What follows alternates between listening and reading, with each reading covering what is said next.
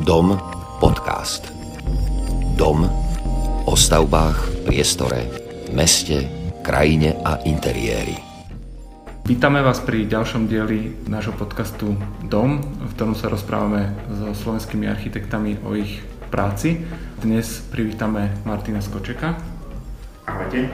Prvá otázka bude trochu iná ako zvyčajne. Chcem sa spýtať, že či si vždy chcel byť architektom.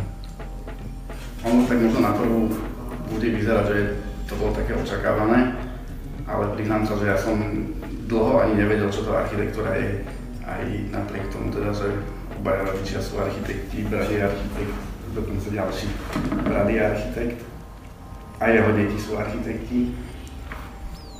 Ale ja som sa k tomu dostal, alebo nejak rozhodol vyštudovať architektúru niekedy až ku koncu strednej školy, gymnázia, kde ma Ilia vodil mu pomáhať e, zameriavať e, rôzne byty alebo nadstavby a podobne.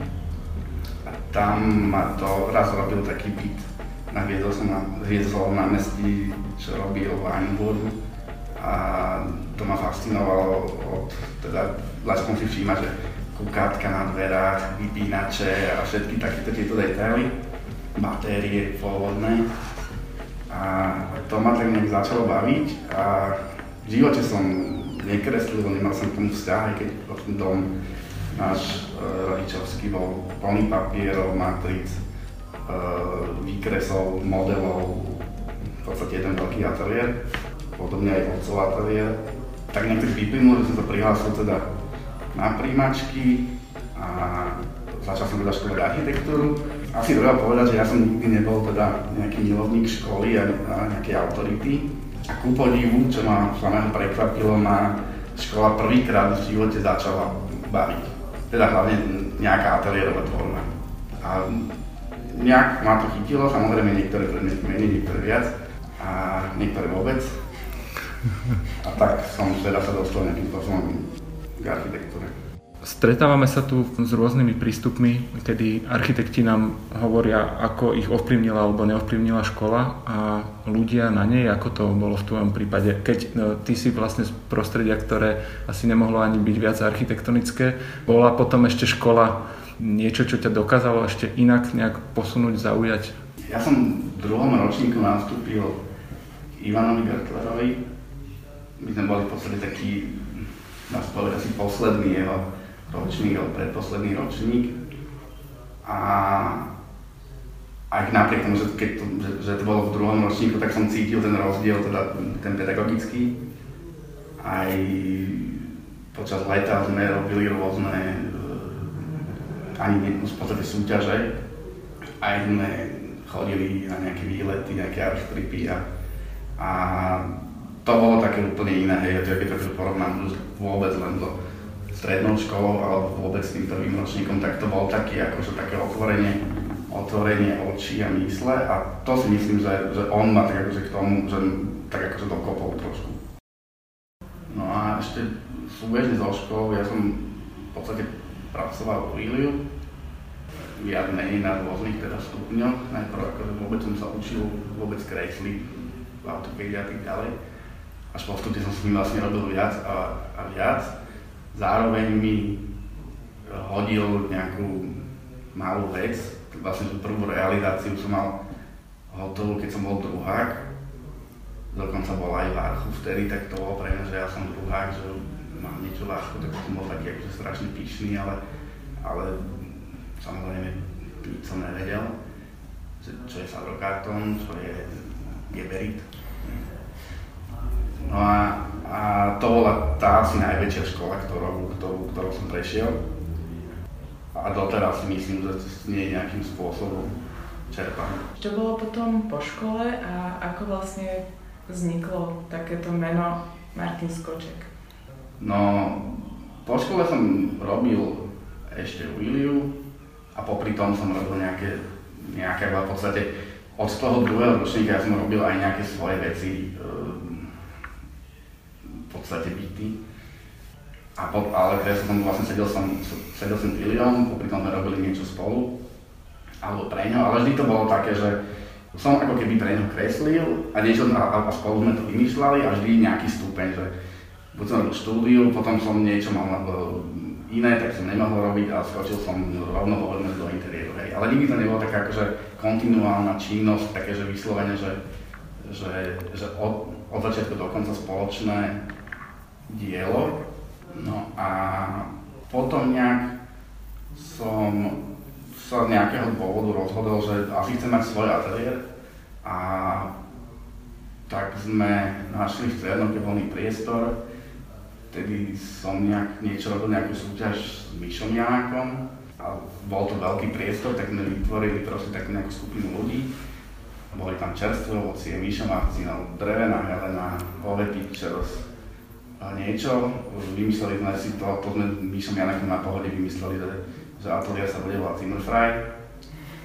A odvtedy vlastne bol Zimmerfry a potom bolo, že vlastne, že idem si urobiť akože web, teda, že ako sa to bude volať, takže tak asi ako sa volám, lebo všetci architekti sa volajú tak, ako sa volajú.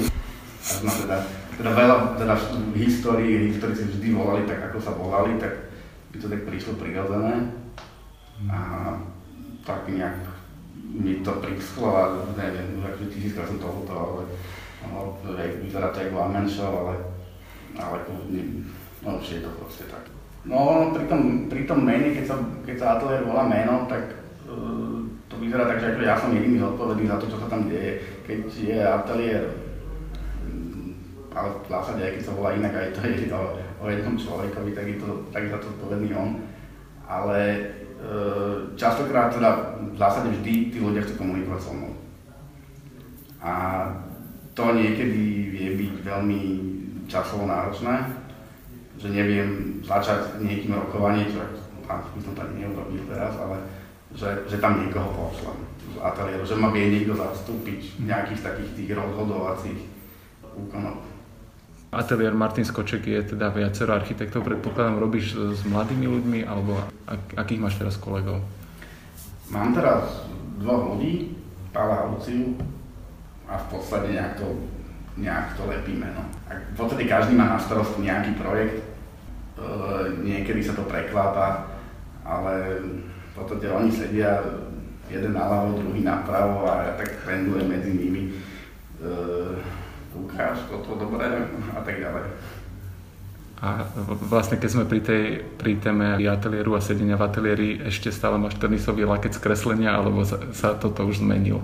Tenisový laket mám z tenisu, a fakt som mal, a, a, lebo ja som od malička hrával tenis. Ináč, keď si môžeme sa vrátiť k tomu, že čím som chcel byť, Aha. ja som vlastne od malička hrával tenis. Od dvoch rokov mne Ilia nakreslil, oproti nášmu domu bola betónová, be, betónová stena, dneska tam je pekná kamenná stena Bonaparte. A, a mal som tam nakreslený tenisový kurz, čiže ja som od malička, od troch rokov si pinkal o stenu. Andy Olah, lebo môžu sa ten nehral nikdy tenis, ale jeho brat Peťo Olah, čo je dizajner, tak uh, s ním som tý hrával o plechovky Coca-Coly. Čiže to, čiže to odtiaľ tedy sa vylaky. Stále sa objavujú aj realizácie, ktoré robíš s bratom, alebo projekty, ktoré robíš s bratom, čiže tam tá spolupráca si tiež nejako ešte pokračuje. Áno, robíme, robíme spolu aj teraz niečo, ale v zásade jediná spoločná realizácia je fach. Tam to bolo veľmi vzácne, tom, že mne je poď sa pozrieť na niečo, že máme robiť nejakú reštiku. Stretli sme sa tam a išli sme na kávu a v zásade sme to strašne rýchlo vymysleli, že čím to má byť. A potom sme si tak akože písali a strašne to bolo také, že ja som povedal A, on povedal B, ja som povedal C, D, že to akože išlo to, išlo to kontinuálne dopredu, niektoré, niektoré veci, o niektorých veci sme nemuseli ani diskutovať, keďže som vlastne povedať, my vychovaní. A to je také v zásade, čo možno sa vrátim aj späť, že pri tom one man show, pri tom ateliéri, mne chýba to, čo s Iriou mám, možno u niekoho iného, neviem, čo vôbec niekedy skúšal, je, že my sa ani nemusíme rozprávať a ideme akože kontinuálne jednou cestou a vieme, že proste vidíme koniec. Niekedy, samozrejme, každý si odbočí niekam, kam potrebuje, ale, ale v zásade je to akože kontinuálna cesta, že nie je to, že musím niekoho krvopotne presviečať, že takto, aj keď viem, že to tak má byť. A, že, čiže s Iliom mi veľmi dobre robí a veľmi rád s ním robím. A aj teraz konkrétne robíme jednu, jednu reštauráciu do Banskej Štiavnice. Mm-hmm. Ten interiér je tak veľmi minimalisticky zariadený a dostali ste za neho nomináciu na CZ v roku 2016 za verejný interiér. A je taký možno známy tými stromami pod strechou, pod takej bielej podlahe. To vytvára úplne taký zaujímavý a iný priestor. Ako vzniká takýto vlastne interiér netradičný? On to bol veľmi vzácný, vzácný priestor, lebo on celú rekonstrukciu Mozartovho, alebo teda Palfio paláca robil Kalincákov. Mm-hmm a jeho dielom je to, že to vlastne zastrešil a urobil z toho exteriéru, urobil interiér, ale v zásade je to tak vysoká, vysoká hala, že tam ľudia všetci, ktorí tam boli, tým, že to vlastne ani nemá okná do tých reštauračných priestorov, tak tam aj elektrikári montovali zásuvky IP65 v exteriéri, že páni, čo si tu myslíte, že čo tu budete robiť. A ono to ten, a samozrejme tie stromy tomu prispievajú a a samozrejme aj, aj tá podlaha, ten mlad. A v tvojich interiéroch sa mne veľmi páči kombinácia hranatého s oblím. Často tam nájdeme možno oblú stoličku, oblú stenu, často používaš drevo a sú to také všetko takých teplých, príjemných, možno až takých krémovejších farbách, ktoré pôsobia, myslím, že sa akoby upútať nejak, možno na prvý pohľad nejakým výstrelkom, pôsobia tu tak skôr tak harmonicky. Ako ty pristupuješ k interiéru?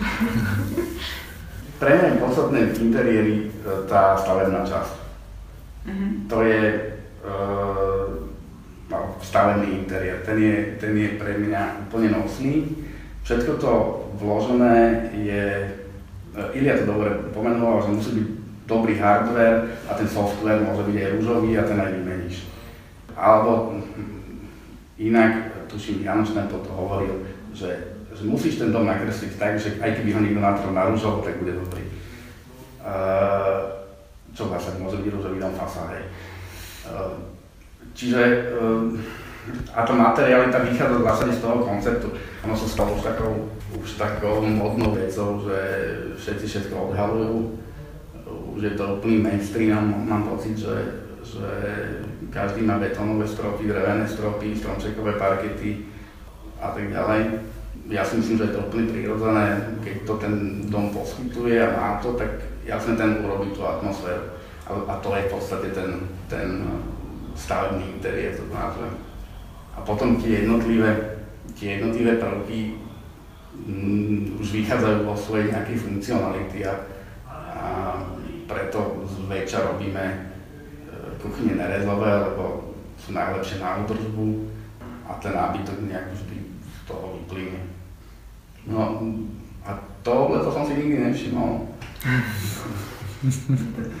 tak asi to výrodzene ide. Ono, ak teda náražaš napríklad na ten byt, ktorý sme pomenovali PC z nejakého dôvodu, uh, má uh, v podstate takú oblú dlhú stenu, tá vychádza v zásade, e, ona nie je teda, že iba výtvarná, ale ona je v zásade, ona je v zásade funkčná, lebo on ten pôdorys v tých, e, v tých dvoch väžiach Panorama City bol taký trochu krkolomný a v podstate my sme to touto oblinou nejakým spôsobom vyriešili, ale čo vlastne nikde nebolo povedané, ani nikto vlastne nevie, že za ňou je vlastne dutina, cez, kde cez hornú špáru fúka studený vzduch a cez spodnú špáru si bere vzduch a on vlastne tvorí dutinu e, na klimatizáciu. Čiže ono to skôr vyplýva, tá výtvarnosť tej funkčnosti v tomto prípade konkrétne. Mne bola veľmi sympatická tá odpoveď, keď si spomínal, že ste boli v tom Weinmurgovom dome, to na teba zapôsobilo, všimol si si tam nejaké detaily. Myslím, že architekt toto úplne chápe a nejak to vidí a vníma. A v tvojej tvorbe ja vidím zase úroveň detailu, ktorá je ešte inde ako u ostatných.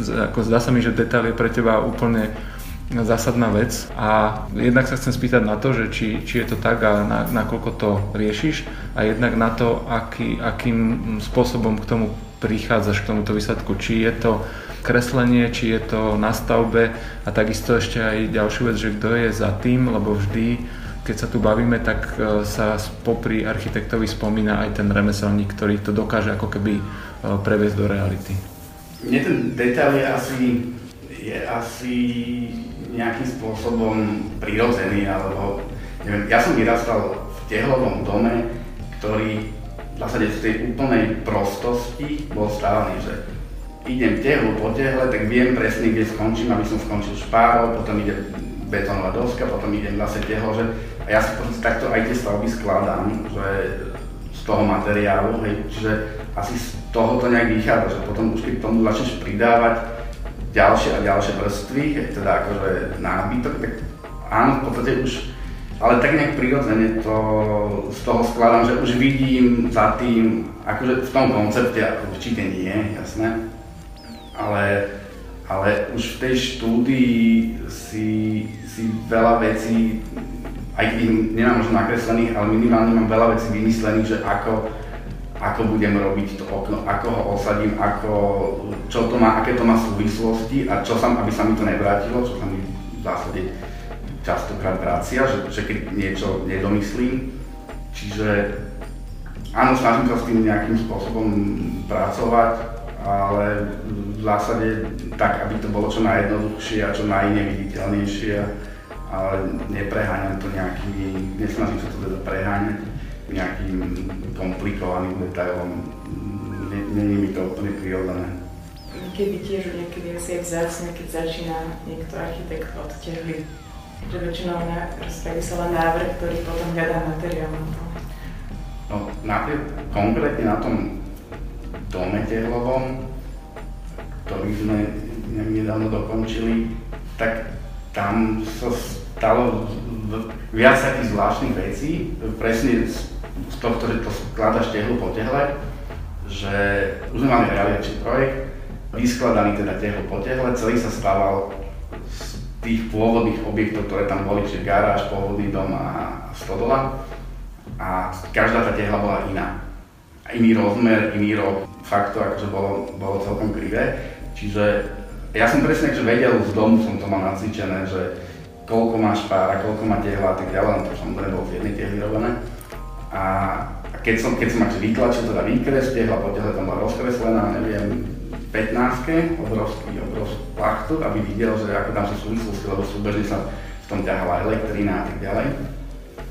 A on urobil prvú radu a som tam došiel, ty tu máš o dve tehly viac. A že tak som koltoval inak, že prestal som koltovať akože koltu, lebo tu mal v zásade dobrú, ale začal som koltovať, že koľko tam byť tehal. A takto postupne ešte už keď urobil prvú radu, potom bola druhá rada, tam je strašne dôležitá väzba, aby to, aby, aby to bolo tak, ako si myslím, že to má byť. A, alebo te, tektonicky správne. Ale stalo sa nám presne na tej výške napríklad, že, že som na konci že koľko vlastne sme použili tehal a vyšlo mi, že on tým, jak vlastne sa to nabalovalo, tak on urobil o dve rady menej a pri tej istej výške. Že na tých, neviem koľko to bolo na výšky PHL, zásade to nejakým spôsobom sa to tak, roztratilo. Chcel som sa opýtať, či, ste, či vám nechybalo, ale nakoniec vám ostalo. Ale to je ale úplne mimo. Chýbalo. Čiže bavíme sa o dome vo Vajnoroch, čo je vlastne vynikajúca realizácia, ktorú ste pred chvíľou dali von. A je to taký ten klasický archetypálny tvar domu s zase úplne pre mňa luxusnými detailami. Veľmi ma bavil ten názov štvrndelkový dom, či nejaký taký víkendový. A mňa tam zaujala ešte iná vec, že vlastne ty ako pracuješ s tým priestorom, tam si mal také čiastkové rezy a tam boli vlastne ešte aj také vložené domy a nejaké ďalšie také menšie funkčné celky, tak keby si o tomto trochu povedal. Áno, ten dom je v zásade jedna dlhá štrúdla, má tuším, 25 metrov. Z toho čelného pohľadu od ulice v podstate má dve okienka tradične, ako tradičný dedinský dom a vo Vajnorov je presne takýchto niekoľko. Tej záhradnej strany je podobne symetrický, ale vnútri samozrejme to tam trošku hrá kvôli veľkosti miestnosť v ti to tam aj v tomto smere to robí proste na nejaký modul. Ten dom je v zásade mm, jednoduchá kompaktná hmota, ktorá je teda rozdelená na také základné tri trakty. Sú, nazvem to, detské izby, potom je ten hlavný obytný priestor s tým zloženým kubusom, kde je kúpeľňa, záchod, chyňa a hore je pracovňa. A potom je ako keby spálnový trakt s kúpeľňou a v tomto smere je to v zásade veľmi, veľmi jednoducho, jednoducho v podstate taký trojtrakt, dá sa to tak povedať. Ale v tej rezovej schéme sa tam deje viac vecí a to, že v tých detských izbách, tým, že oni sú orientované v podstate na taký severozápad a majú tie malé okienka a chceli sme tam dostať do toho domu aj východné svetlo, tak vlastne je priebežný svetlík vlastne nad oboma týmito izbami a to sme docielili tak, že tým, že sú nástroj rozdelené voči tomu domu, že stena by išla do štítu, tak tá menšia izba, poviem, vlastne robí taký domček, že tam má vlastne tú strechu zalomenú kolmo na tú strechu teda toho domu. A niečo podobné sa odohráva potom v kúpeľni rodičovskej, poviem. A to zase nám umožňuje to, že vieme tú technickú miestnosť, ktorá tam je vedľa nej, vieme vetrať a ide tak aj komín a, a tak ďalej. Dom o stavbách, priestore, meste, krajine a interiéri. Pri tomto domčeku ma zaujali reakcie ľudí, ktoré boli veľmi až precítené alebo vyjadrovali pocit dojatia a často sa tam používajú slova ako krása, ten dom je dokonalý, nádhera, okrem wow, top, mega a bomba.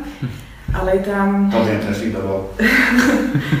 ale je tam napísané prenádherná práca, rozprávka, odpadla som a ten dom absolútne dostal. To sú podľa mňa akoby veľmi uh, niekedy zácne slova, ktoré niekto dostane.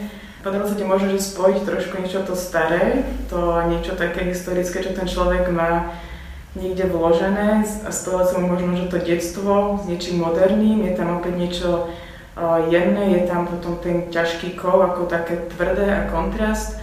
Je to aj uhladené, je to aj drsné a preto by som chcela trošku otázku na tú krásu, ako vlastne vnímaš, alebo ako sa dá dosiahnuť nejaký takýto výsledok ľudí, keď vlastne o tejto téme sa vôbec málo rozpráva v architektúre a Mateo Pidani vlastne v úvode magazínu Sandroka venovanej čistej kráse napísal, že keď niekto povie slovo krása v architektúre, tak sa na ňo pozera ako na dinosaura.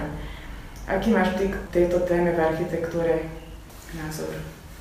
Tie reakcie sú, teda, sú, sú famózne niektoré. Ono asi pre ľudí je tam asi všetko to, čo, to, čo, je, to, čo majú radi. Čiže je to tehlové, je tam drevený strop, je tam starý nábytok, čo je fantastické, že vlastne ten nábytok, ktorý nejakým spôsobom za dlhé roky zbierajú, že není to akože nejaká vetež, že je to akože fakt, že aj že hodnotné kúsky a súčasne, čo majú radi vúpacie kreslo, jasné. Čiže je tam akože e, toto všetko, ono, ale na druhej strane ten dom z jedného pohľadu je, že je, keby som ho prezentoval iba z jednej strany, tak tieto, tieto reakcie určite nie sú, lebo je to biely dom, obrovské veľké sklo, 17 metrové, 3 metre vysoké, čierna strecha, čiže asi podľa mňa tie reakcie z toho interiéru a je to asi také prirodzené, ľudia to majú asi radi, ale nám to, nám to vyšlo z toho, jak sme to chceli stávať, že, že nie len teda kvôli sentimentu tomu starému tomu po babke, ale, ale toho, že nebudeme teraz vyhadzovať tú tehlu celú e, proste niekam na smetisko, ale že ju použijeme. E, zároveň staré drevené trámy, ktoré tam boli na tom dome, sa použili niektoré na plot ten stôl je celý urobený z tých pôvodných drevených trámov, čiže aj sme sa to snažili trochu, tak neviem, by som bol nejaký veľký environmentalista, ale, ale tak akože, tak normálne. Že, už len akože z toho dôvodu, že nejde to teraz robiť na, na, na skladku, lebo to stojí obrovské peniaze. On sa to zase spätne vrátilo, lebo to stalo tie peniaze, akože minút toľko malty na tie tehly, ale ale, ale to ten dom urobilo, čiže ono chvíľku bolo sa riešilo, že či e, tam dáme drevenú podlahu, už bola kúpená, teraz sa používa niekde inde, e, že či tie hry namalujeme na bielo. Strop bol jedna časť, už bola namalovaná na bielo, tá sa potom brúsila.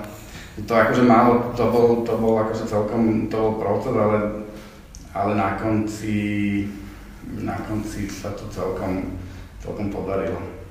My sme, my sme asi trochu aj zahovorili, ale toto ma zaujíma, že keďže hovoríš, že tam bol proces, tak asi si tam strávil hodne času a teda aký je ten pomer, alebo ako, ako to funguje, že či veľa kreslíš, či, či si veľa na stavbe a, a ešte by ma, ešte znova sa opýtam na, na tých realizátorov, že vlastne či sú dôležití, alebo robíš s tými istými, alebo... Mm, ono je to taký trojuholník, že, že architekt, investor a realizátor, keď jeden článok nefunguje, tak sa musí, tak sa vymení, alebo proste nejak sa hľadá.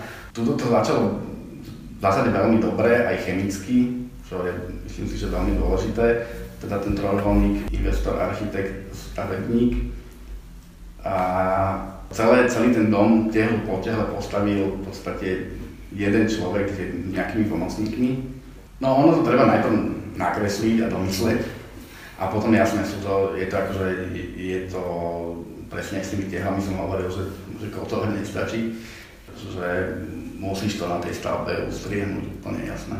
Medzi tými troma vecami, ktoré si teraz publikoval, bola ešte Mestská vila pod Borikom. Ja teba vnímam vyslovene ako bratislavského architekta a toto mi príde ako taká modelová zákazka pre teba. Čo je to za dom? Toto je veľmi zaujímavá historka.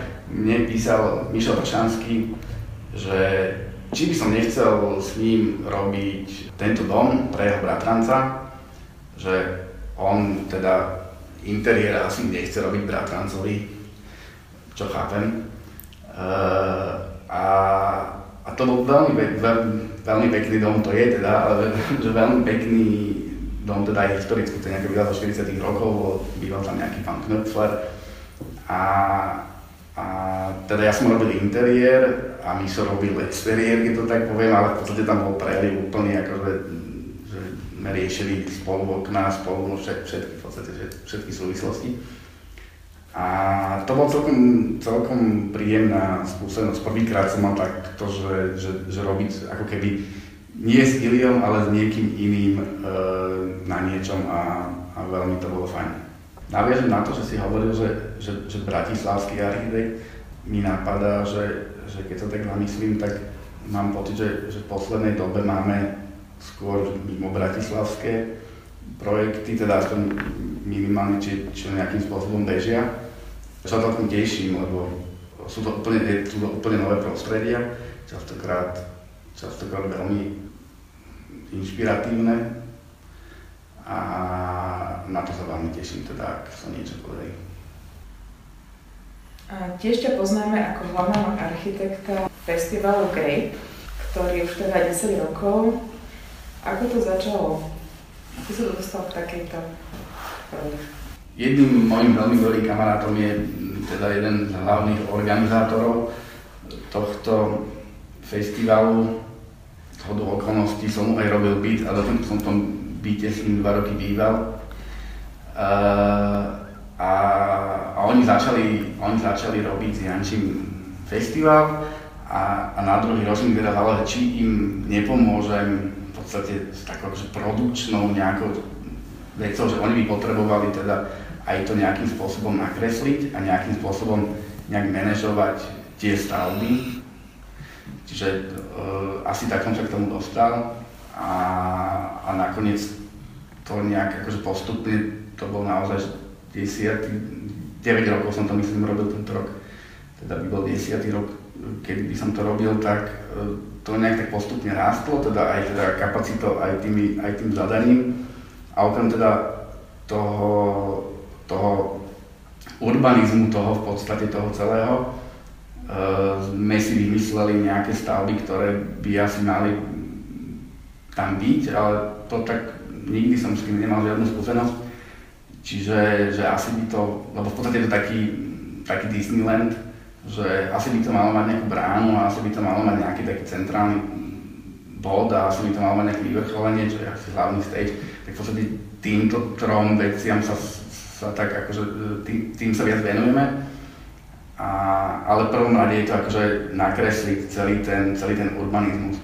Potom k tomu vzniklo také, keď, keď sa narodili drony na svete, tak došli prvé zábery z hora a mňa to strašne fascinovalo, že, že tie stany, že sú také pixely, tak e, to sa tiež, to chvíľku trvalo, kým som ich presvedčil na to, že poďme z toho niečo kresliť. A, a do, už sa to stalo takou nejakou, že sa už len neočakáva, že čo, čo, čo to bude tento rok a čo zase nakrečiť. Takže, ale tento rok asi nebude teda z toho nič, alebo teda možno niečo malé bude, ale teším sa teda, že budem mať prvý rok po 10 rokoch letné prázdniny. OK, čiže hovoríš, že po 10 rokoch prvé voľné leto, čiže aké bude leto a čo, čo po lete? No tak toto leto bude asi, asi zvláštne, teda cestovať sa tu môže. Čiže plány sme nemali žiadne, ale tak asi si nejaké urobíme. A okrem toho dneska na stole, konkrétne teda dnes asi pred tromi hodinami pristolo na stole 7 nových vecí, čiže budem si to musieť nejak rozmysleť, že čo som mal ďalej. Veľmi pekne ďakujeme za pohľad na tvoju tvorbu a rozmýšľanie. Ja ďakujem. Ďakujeme.